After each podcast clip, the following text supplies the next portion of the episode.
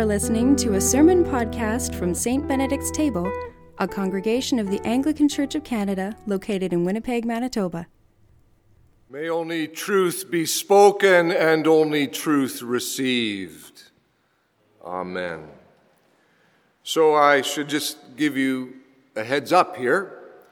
The person from whom I really learned to read parables, um, the parables of the kingdom as we have them tonight, but all of the parables in the New Testament, is Robert Farrar Capon, who from time to time you might have heard me cite. Uh, I, he will be cited this evening. These are, as I said, parables of the kingdom. That's Robert's characterization. We've been reading in those kingdom parables for a couple of weeks now. Uh, first, we had the parable of the sower who goes out to sow. Last week, we had the parable of the wheat and the weeds. And uh, as they're presented to us this evening, we have five quick parables. The kingdom of heaven is like, the kingdom of heaven is like, the kingdom of heaven is like. And the first two of those say something about the mystery of the kingdom. The kingdom of heaven is like a mustard seed that someone took and sowed in his field, Jesus says. Now, you probably know this. A mustard seed is tiny perhaps not the tiniest of all seeds, but certainly small enough to suit Jesus' teaching purposes. And he says it grows to be the greatest of shrubs. Now, that might cause you to pause for a moment. If you are a good prairie person and you've ever driven on a highway outside of the city, you will have passed by a field of mustard bright yellow. And it is not anything close to the size of a tree, not the greatest of shrubs. It's about this tall. But the thing is that Jesus isn't talking about domesticated mustard grown on the Manitoba prairies. He's talking about the sort of mustard that would have grown close to the Sea of Galilee, where he's been teaching and which routinely grows to a height of eight or ten feet. So all of a sudden it's like, oh, okay, tiny to large. I get it. I get the image. The point is that Jesus is promising a kingdom that begins very, very small and that will grow into something very, very large, which is a point that is deepened and then nuanced when he turns to his second brief parable, this one about the yeast. The kingdom of heaven, he says, is like yeast that a woman took and mixed in with three measures of flour until all of it was leavened. Notice, first of all, that Jesus is not shy at all about having a woman represent the, the role of the father, the one who is going to dig and bury the yeast to grow.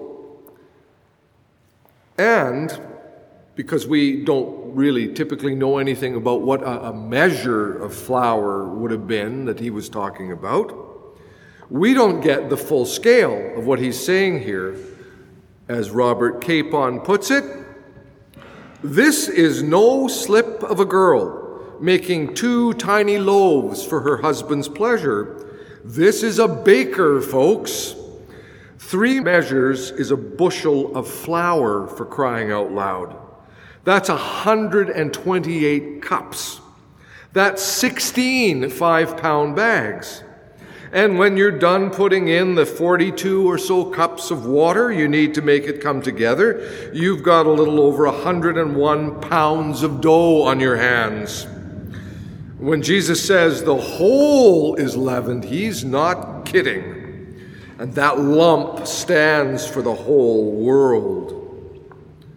The world, in other words, is leavened in such a way that once the yeast goes to work, there's no way to stop it. Once the kingdom of God is at work in the world, at work in a way that is hidden, just as yeast is essentially hidden or dissolved into dough, well, Its work is being done, even if all we can do is trust that. So, no sooner has he got the imaginations of these disciples spinning with the scale of that image of 101 pounds of dough, he's on to a couple more parables. This kingdom of heaven is like a treasure hidden in a field, which someone will then turn around and do all that he can to put together the funds to buy that field. It's like a merchant who sells everything he has to purchase the one pearl of great price. It's worth everything. The kingdom is worth everything that we've got, in other words. Don't fuss around with any fearful anxieties about being a cautious investor, not when it comes to the kingdom that Jesus is inviting us into. The thing he calls the kingdom is worth our everything. Oh, and you'll not ever regret risking your all for it either, which is really the point of these two quick parables. Here, I, I can imagine that the hearts and minds of those disciples are just spinning as the four little parables just add more and more to their understanding of who they're actually sitting with here. This Jesus is somehow at the very heart of the kingdom, right? And that's what you see in the Gospels. It's a gradual awakening in their somewhat thick heads to the fact that Jesus is the Christ. He's the promised one, the Messiah, the, the bringer about of God's kingdom, right in their midst. It dawns on them awfully slowly. And in Matthew's telling, it will be another full three chapters later that Peter finally has the courage to say out loud, Well, Jesus said to them, Who do you say that I am? And Simon Peter answered, You are the Messiah, the Son of God. And Jesus answered him, Blessed are you, Simon, son of Jonah, for flesh and blood has not revealed this to you, but my Father in heaven.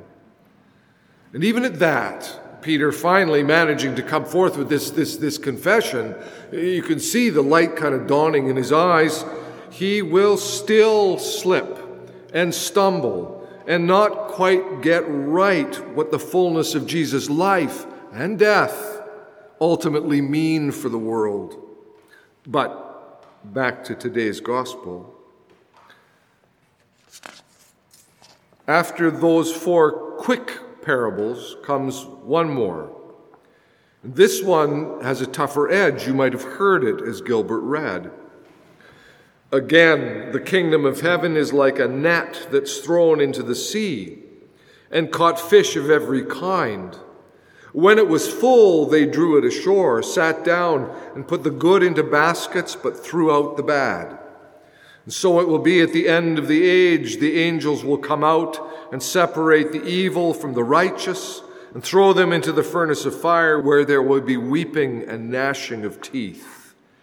Now remember, he's talking to a group that includes a good many folks who have made a living fishing. So they know something about nets and what gets pulled up when you're out to catch decent fish, good fish. Interestingly, the original Greek doesn't even use the word fish.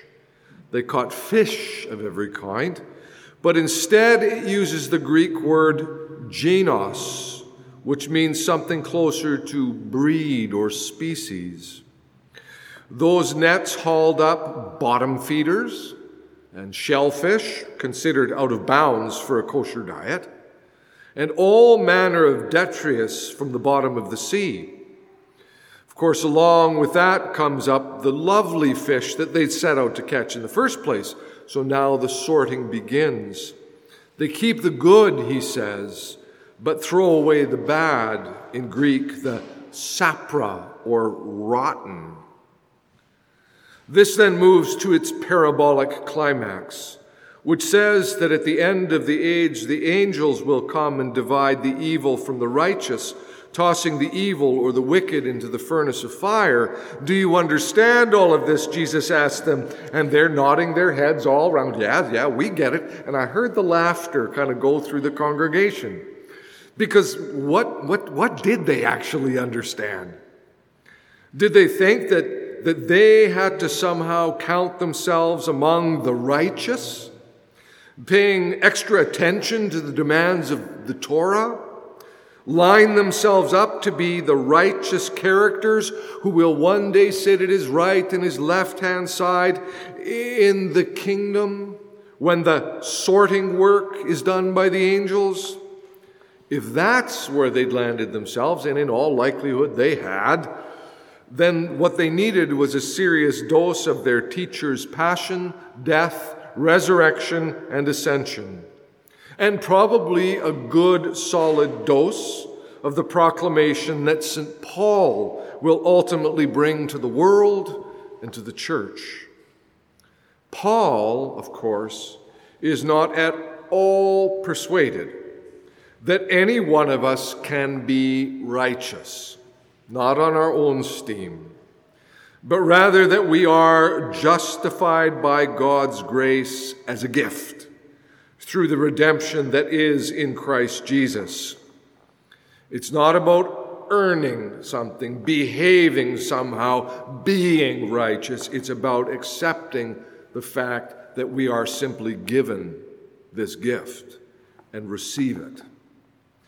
To cite Robert Capon once again, we are not judged by our previous performances. Rather, we are judged by what Jesus did for us on the cross. He pronounces an authoritative good over the whole world that he's caught in the net of his reconciliation. But, you might ask, what about that stuff, all the extra stuff, the shellfish and the bottom feeders and the suckers and the blah that got caught in the net from the bottom, the stuff that is deemed sapra or rotten by Matthew as he retells this story. And here I offer one final insight from Father Capon.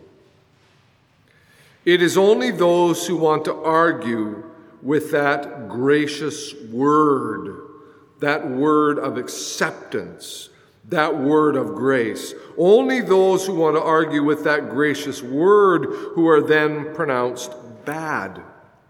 Both heaven and hell are populated entirely and only by forgiven sinners. Hell is just a courtesy for those who insist they want no part of forgiveness.